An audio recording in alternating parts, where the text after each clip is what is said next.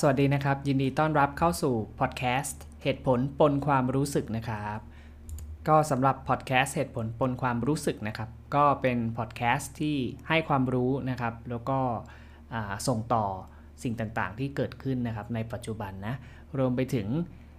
เชื่อว่าทุกๆคนนะครับ ก็จะมีทั้งเหตุผลแล้วก็ความรู้สึกนะครับ แต่ว่าจะทำอย่างไรล่ะครับที่ เมื่อเหตุผลกับความรู้สึกเนี่ยมันมาปนกันนะครับครับก็สำหรับวันนี้นะครับก็มาถึง EP ที่4นะครับแล้วก็เป็นตอนที่4นะครับที่ได้ทำการรีวิวในเรื่องของหนังสือใต้พรมแห่งความดีงามนะครับ หนังสือเกี่ยวกับเรื่องของการศึกษานะครับ วันนี้ที่ผมอัดเนี่ยก็เป็นวันศุกร์ที่ 22 ตุลาคมนะครับ แล้วก็ ช่วงนี้ก็มีข่าวในเรื่องของน้ำท่วมหลากหลายพื้นที่นะครับ ทั่วทางประเทศไทยนะครับ หรือทางภาครัฐอาจจะเรียกว่าน้ำมาก หรืออะไรก็ตามแต่นะครับ ก็มีผู้คนหลายคนได้รับผลกระทบนะครับ ยังไงก็ขอเป็นกำลังใจให้กับคุณผู้ฟังทุกท่านแล้วกันนะครับ ให้ผ่านพ้นวิกฤตน้ำมากในครั้งนี้ได้นะครับ คราวนี้เรามาถึงเรื่องของเรานะครับในการรีวิวบทความเป็นบทความที่ 3 นะครับของ หนังสือเล่มนี้นะครับ บทความนี้ก็เขียนโดยคุณกิติคงตุกนะครับ แล้วก็คุณไอยเรศบุญฤทธิ์นะครับ บทความชื่อเรื่องว่า ไม่ควรมีใครยอมซีโรราบ เพื่อให้ได้มาซึ่งความเสมอภาคทางการศึกษานะครับ ก็ถือได้ว่าเป็นชื่อบทความที่น่าสนใจนะครับ ซึ่งมุ่งเน้นไปที่คำสำคัญก็คือความเสมอภาคทางการศึกษานะครับ ซึ่งในหนังสือเล่มนี้เนี่ยก็ได้บอกเอาไว้ว่า ท่ามกลางสังคมที่มีความเหลื่อมล้ำปรากฏเป็นที่ประจักษ์และจับต้องได้นะครับในเชิงทั้งตัวเลขเชิงสถิติ หรือประสบการณ์โดยตรงของทั้งตัวเราเองแล้วก็ตัวคุณผู้ฟังเองนะครับ แล้วก็เขาได้อธิบายต่อไปว่าเด็กนักเรียนต้องใส่เสื้อผ้าซ้ำหนังสือเรียนที่ไม่เพียงพอนะครับ คุณครูคนหนึ่งต้องดูแลนักเรียนเกือบทั้งชั้นเรียนนะครับ ทั้งโรงเรียนเลยด้วยซ้ำนะครับ มีห้องเรียนเพียงห้องเดียว อาหารกลางวันโรงเรียนที่พอประทังชีวิต เด็กต้องหาเงินเติมอินเทอร์เน็ต เพื่อเข้าเรียนในยุคออนไลน์นะครับที่เกิดภาวะโรคระบาดโควิด -19 เนี่ยนะครับ ไปจนถึงการที่เด็กคนหนึ่งต้องก้าวออกจากระบบการศึกษา เพื่อทำงานหาเลี้ยงครอบครัวนะครับ ทั้งในภาวะปกติ แล้วก็ยิ่งช่วงนี้ด้วยเนี่ยที่เป็นภาวะโรคระบาดเนี่ยก็มีเด็กหลาย ๆ คนที่หลุดออกไปจากระบบการศึกษานะครับ เหล่านี้เป็นเพียงส่วนหนึ่งของปัญหาที่เราต่างรับรู้ และเราก็ยอมรับกันไปโดยปริยายครับเรากับว่าความไม่ปกติเหล่านี้เนี่ยล้วนเป็นสิ่งถูกต้องล้วนเป็นสิ่งที่เกิดขึ้นเป็นปกตินะครับ เพราะฉะนั้นบทความชิ้นนี้นะครับ มองหาความหมายของความเสมอภาคนะครับ ในมิติที่ไกลออกจากกรอบของการกระจายทรัพยากรที่เท่าเทียมกันนะครับ ก็อย่างที่คุณผู้ฟังแล้วก็ตัวเราเองได้รับทราบนะครับเรื่องของความไม่เสมอภาคกันเองนะในระบบการศึกษาไทยเราก็ได้พบได้เห็นอยู่เป็นประจำในในสังคมไทยนะครับ ก็อยากจะเชิญชวนให้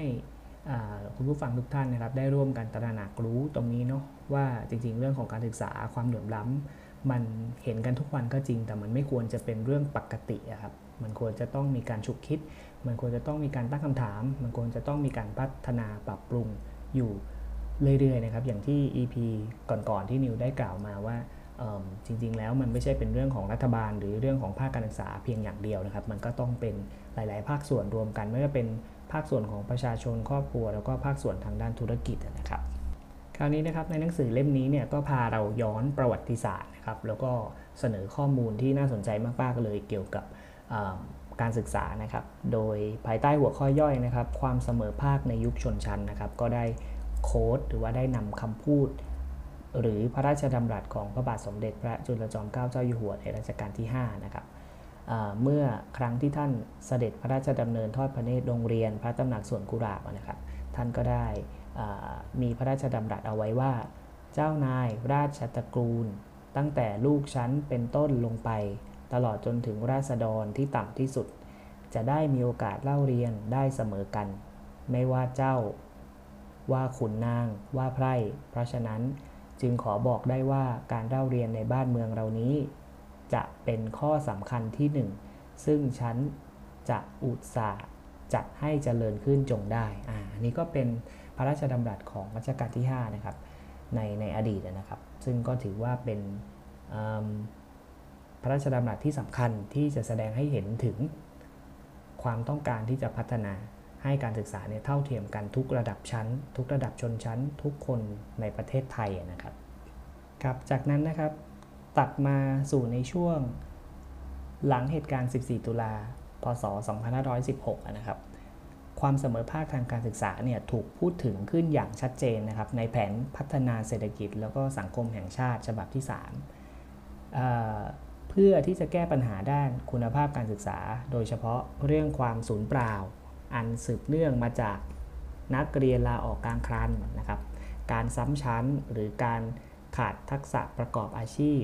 เน้นการเตรียมประเทศสู่ยุควิทยาศาสตร์ และเทคโนโลยีนะครับ อันนี้ก็ก้าวมาอีกขั้นหนึ่งจากอดีตนะครับ จริงๆ ประเทศไทยที่ผ่านมาในอดีตนะครับ ก็มีความพัฒนามีความต้องการที่จะพัฒนาระบบการศึกษา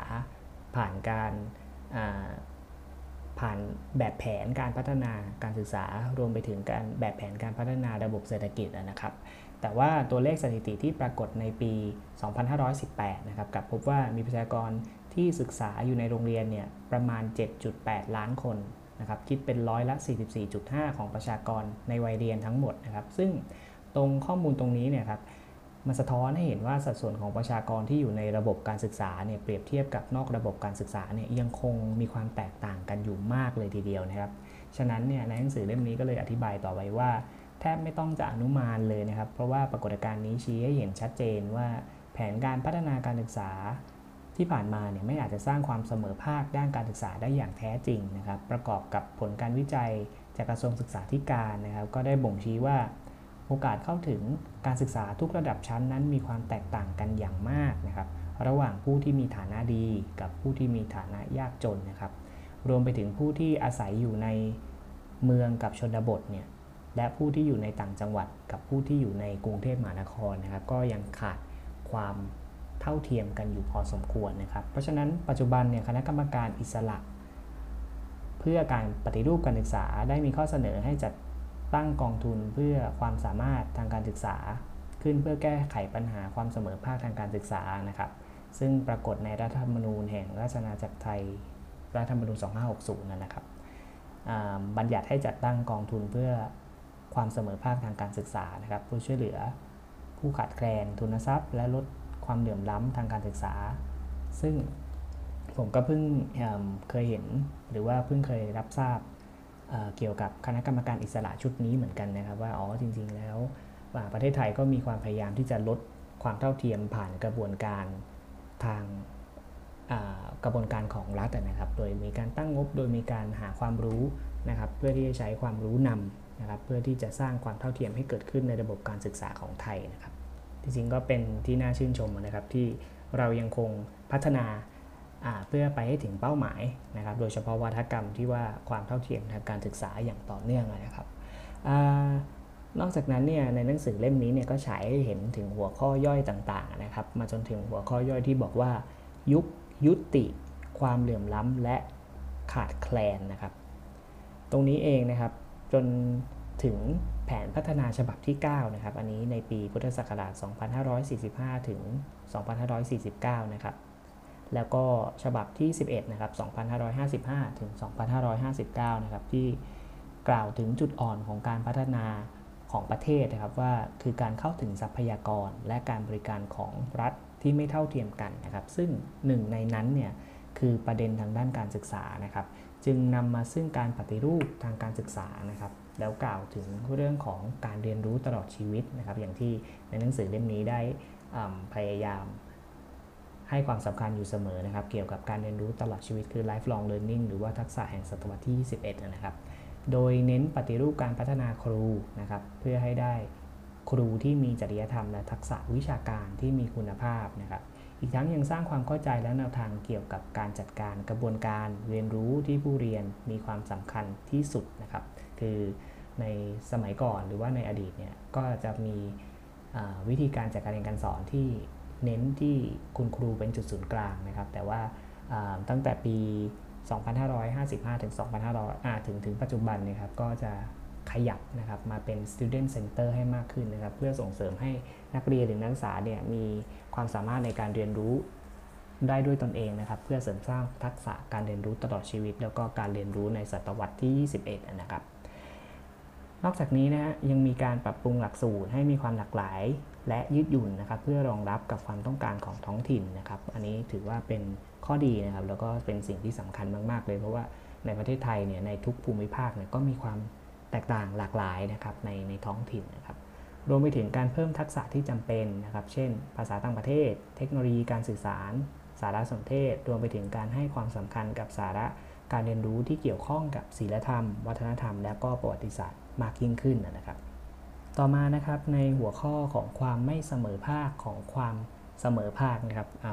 ชื่อหัวข้ออาจจะดูย้อนแย้งสักนิดหนึ่งนะครับ แต่ว่าในหนังสือเล่มนี้ก็ได้กล่าวต่อไปว่า ความเสมอภาคทางการศึกษามักถูกให้คำนิยามนะครับ ว่าการเข้าถึงทรัพยากร หรือการบริการของรัฐอย่างเท่าเทียม แต่ถ้าว่าบทความชิ้นนี้นะครับได้ค้นพบบางประการที่บ่งชี้ว่าการเข้าถึงทรัพยากร อาจไม่ใช่หลักใหญ่ใจความสำคัญที่จะนำไปสู่การพัฒนาการศึกษาเพียงอย่างเดียวนะครับ ความเสมอภาคทางการศึกษาเนี่ยคือความเสมอภาคทางการเรียนรู้นะครับ ตึกอาคารต่างๆ เป็นเพียงองค์ประกอบเท่านั้นนะครับ การสร้างบุคลากรทางการศึกษาให้มีจิตวิญญาณ ความเป็นครู พร้อมปรับตัวให้เป็นบริบทที่เป็นจริงนะครับใฝ่หาวิธีการที่เหมาะสมกับการเรียนรู้ของนักเรียน เข้าใจความต้องการของนักเรียน อันนี้ถือว่าเป็นสิ่งที่สำคัญมากๆนะครับ การยกระดับแล้วก็การพัฒนาบุคลากรทางการศึกษา โดยเฉพาะครูหรืออาจารย์นะครับ เพื่อที่จะได้ไกด์หรือว่าแนะนำแนวทางหรือว่าสร้างสิ่งแวดล้อมหรือว่านิเวศทางการเรียนรู้ให้กับระบบนิเวศทางการเรียนรู้ให้กับนักเรียนนักศึกษานะครับ อันนี้ถือว่าเป็นเรื่องสำคัญที่เป็นส่วนหนึ่งในการ สร้างความเท่าเทียมให้เกิดขึ้นในระบบการศึกษาของไทยนะครับ ต่อมานะครับอันนี้ในหนังสือเล่มนี้ก็ได้ยกตัวอย่างเสียงสะท้อน1นะครับจากผู้ปกครองในพื้นที่ 3 จังหวัดชายแดนภาคใต้นะครับ ที่บอกว่าถึงผมอยากให้ลูกได้รับองค์ความรู้ที่โรงเรียนสามัญสอนอย่างเต็มที่ เพื่อโอกาสทางการศึกษา แต่ถ้าให้ผมเลือก ผมก็ยังส่งลูกไปเรียนที่โรงเรียนสอนศาสนา และโรงเรียนสามัญควบคู่กันไปอยู่ดี เพราะสำหรับครอบครัวผมการเรียนรู้หลักศาสนาสำคัญที่สุดนะครับ เพราะนั้นจะเห็นได้ว่าแม้ว่าสังคมในกระแสหลักจะมุ่งหน้าสู่การเรียนรู้ทักษะอาชีพเพื่อสร้างมูลค่านะครับไม่ว่าจะเป็นทักษะการเรียนรู้ตลอดชีวิต หรือทักษะแห่งศตวรรษที่ 11 เนี่ย แต่ถ้าว่าความเชื่อหรือศรัทธานั้นคือหนึ่งในแรงขับเคลื่อนสำคัญในการดำรงชีวิตของแต่ละภูมิภาคหรือแต่ละ ชุมชนนะครับดังนั้นเนี่ยความเสมอภาคทางการศึกษาในมุมมองนี้เนี่ยจึงมีนัยยะสำคัญที่ว่าด้วยความเสมอภาคของชีวิตกับการเรียนรู้นั่นเองนะครับครับก็มาต่อกันที่อีกหนึ่งหัวข้อย่อยนะครับที่บอกว่าความไม่เสมอภาคทางความคิดนะครับในหนังสือเล่มนี้ก็หยิบยกตัวอย่างถ้อยคำของผู้อำนวยการสถานศึกษาแห่งหนึ่งนะครับ ซึ่งตัวนิวเซงนี่ก็รู้สึกตกใจมาก ๆ เลยที่ได้เห็น ความคิดของบางคนบางกลุ่มนะครับของผู้บริหารบางสถานศึกษานะครับเขาได้บอกว่า ผมคิดว่าพวกคุณไม่ต้องให้พวกครูทำอะไรมากหรอก พวกคุณคิดให้พวกครูไปเลย พวกครูคิดอะไรไม่เป็นหรอก อันนี้ผมได้อ่านจากบทความนี้ก็รู้สึกตกใจมากๆนะครับ ถึงความคิดของผู้บริหารบางท่านนะครับในสถานศึกษา บางบางแห่งเช่นกันนะครับ ซึ่งเรากำลังพูดถึงระบบอำนาจนิยมที่สุกส่งไม้ต่อกันมาเป็นทอดๆนะครับ ในในระบบการบริหารสถานศึกษานะครับ ซึ่งมันก็สร้างภาระนะครับ แล้วก็ไม่ก่อให้เกิดการสนับสนุนในส่วนของบุคลากรทางการศึกษาที่ปฏิบัติงานอยู่ในระดับ ในระดับปฏิบัติงานจริงนะครับ เช่น คุณครูหรืออาจารย์ที่ต้องอยู่ในชั้นเรียนที่ต้องเจอนักศึกษานักเรียนผู้ปกครอง แล้วก็ต้องออกแบบการเรียนรู้ให้กับเด็กๆ อยู่เป็นประจำนะครับครับแต่ในบทความนี้ก็ยังพอมีสิ่งที่น่าชื่นใจนะครับ ในเรื่องของเสียงของคุณครูจากโรงเรียนแห่งหนึ่งนะครับ ที่สะท้อนตัวเองออกมานะครับว่า การเติมเต็มเครื่องมือให้กับครูและบุคลากรการศึกษาผ่านการอบรม เวทีพัฒนาศักยภาพ หรือโครงการต่างๆ ทั้งจากภาครัฐและเอกชนเนี่ยครับก็อาจจะพอช่วยให้คุณครูทุกคนนะครับหวนคิดทบทวน หรือว่าสะท้อนศักยภาพของตนเองนะครับในการเรียนการสอนได้บ้างนะครับเมื่อเราได้รู้จักกับเครื่องมือต่างๆ เช่น การทบทวนตัวเอง วิธีการจัดการเรียนการสอนแบบอื่นๆ มันทำให้เราคิดได้ว่า หากต้องการสร้างความเปลี่ยนแปลงในตัวนักเรียนนะครับ เราต้องเปลี่ยนแปลงตัวเองก่อนอ่านี้ถือว่าเป็นข้อที่ดีมากๆเลยครับ ทั้งความคิดและวิธีการ หลังจากนั้นนักเรียนจะเดินเข้ามาหาครู แล้วบอกว่า ครูหนูอยากเรียนแบบที่ครูสอนอีก หรือครูลองสอนแบบนี้ได้ไหมเพียงเท่านี้เราก็จะได้รับรู้ศักยภาพของตนเองในการจัดการศึกษานะครับ อันนี้ก็เป็นเสียงสะท้อนจากคุณครูแห่งหนึ่งนะครับที่ได้บอกเล่าให้ฟังว่า จริงๆแล้วถ้าเราอยากจะสอนนักเรียนนักศึกษาให้มีศักยภาพเพิ่มมากขึ้นนะครับ เราควรจะมีการทบทวน มีการสะท้อนตัวเราเองนะครับ เพื่อที่จะเป็นตัวอย่างหรือว่าแบบอย่างให้กับเด็กนักเรียนหรือว่านักศึกษานะครับเผื่อในวันข้างหน้านักเรียนนักศึกษาก็จะได้มีการแลกเปลี่ยนเรียนรู้กับเราเพิ่มมากขึ้นนะครับ เพราะว่านักเรียนเองก็สามารถค้นหาความรู้ได้ด้วยตัวเองในปัจจุบันนะครับ เราก็จะมาทำการ ดิสคัสกันหรือว่าอภิปรายร่วมกันว่าโอเค เราจะจัดการเรียนการสอนในรูปแบบไหนดี เพื่อที่จะให้เกิดประโยชน์แก่ตัวผู้เรียนเองนะครับ ตามหลักการที่ว่าเราอยากจะให้ผู้เรียนเป็นจุดศูนย์กลางนะครับครับก็มาถึงช่วงท้ายนะครับของบทความชิ้นนี้นะครับที่โฟกัสเรื่องของความเสมอภาคในการศึกษานะครับ ก็ได้สรุปเอาไว้อยู่ด้วยกัน 3 มิตินะครับ ก็คือ เรื่องของพื้นที่เวลาและเครื่องมือนะครับที่จะสามารถช่วยยกระดับความเสมอภาคให้เกิดความเท่าเทียมกัน ทั่วทุกสถานการศึกษานะครับในระบบการศึกษาของประเทศไทยนะครับ ก็ในส่วนของพื้นที่นะครับก็ทางบทความชิ้นนี้ก็อยากจะแนะนำนะครับว่าให้บูรณาการกับชุมชน หรือว่าสถานที่ที่โรงเรียนนั้นอยู่ หรือว่าครอบครัวหรือนักเรียนนั้นอยู่นะครับ ไม่ว่าจะเป็นเรื่องของ การสอนนะครับ การสร้างตึกอาคารหรือว่าการดึงชุมชนเข้ามามีส่วนร่วมนะครับ อันนั้นก็จะเป็นเรื่องของอพื้นที่นะครับ ต่อไปเป็นเรื่องของเวลานะครับ คือในการเวลาของการเรียนรู้เนี่ยครับ จริงๆก็อยากจะเสนอแนะหมายถึงในบทความนี้นะครับ ก็อยากเสนอแนะให้เกิดการเรียนการสอนนะครับ ตามเวลา ที่เหมาะสมและสอดคล้องกับสถานการณ์ในปัจจุบันนะครับ โดยเฉพาะอย่างยิ่งช่วงนี้ที่เกิดภาวะโรคระบาดโควิด -19 เนี่ยนะครับว่าหลาย ๆ ครอบครัวนะครับอาจจะประสบปัญหาทางด้านเศรษฐกิจ หลาย ๆ ครอบครัวอาจจะประสบปัญหาทางด้านมิติสังคมนะครับ ก็อาจจะก่อให้เกิดความไม่สะดวกสบายในการเรียนรู้ของนักเรียนนักศึกษานะครับ แล้วก็เครื่องมือสุดท้ายนะครับ มิติสุดท้ายนะครับจะเป็นมิติทางด้านของเครื่องมือนะครับ ก็ไม่ว่าจะเป็นเรื่องของหนังสืออุปกรณ์การเรียน หรือว่าการเข้าถึงอินเทอร์เน็ตต่างๆนะครับ อันนี้ก็อยากจะให้บทความเรื่องนี้ก็อยากจะให้ได้สนับสนุนส่งเสริมกันนะครับ ให้นักเรียนนักศึกษาเนี่ยมีความสามารถเข้าถึงอุปกรณ์และเครื่องมือเหล่านี้ได้ เพื่อส่งเสริมการเรียนรู้ให้กับตนเองนะครับ เพื่อจะได้กลายมาเป็น บุคคลที่มีคุณภาพต่อไปในอนาคตนะครับ ก็เป็นยังไงกันบ้างครับสำหรับหนังสือเล่มนี้นะครับใต้พรมแห่งความดีงามนะครับ ก็มาถึงตอนที่ 4 แล้ว แล้วก็มาถึงบทความที่ 3 แล้วนะครับ ก็เชื่อว่ายังเหลืออยู่อีกประมาณ 1-2 บทความนะครับ ที่นิวเซงยังจะคงมารีวิวให้ฟังกันอย่าง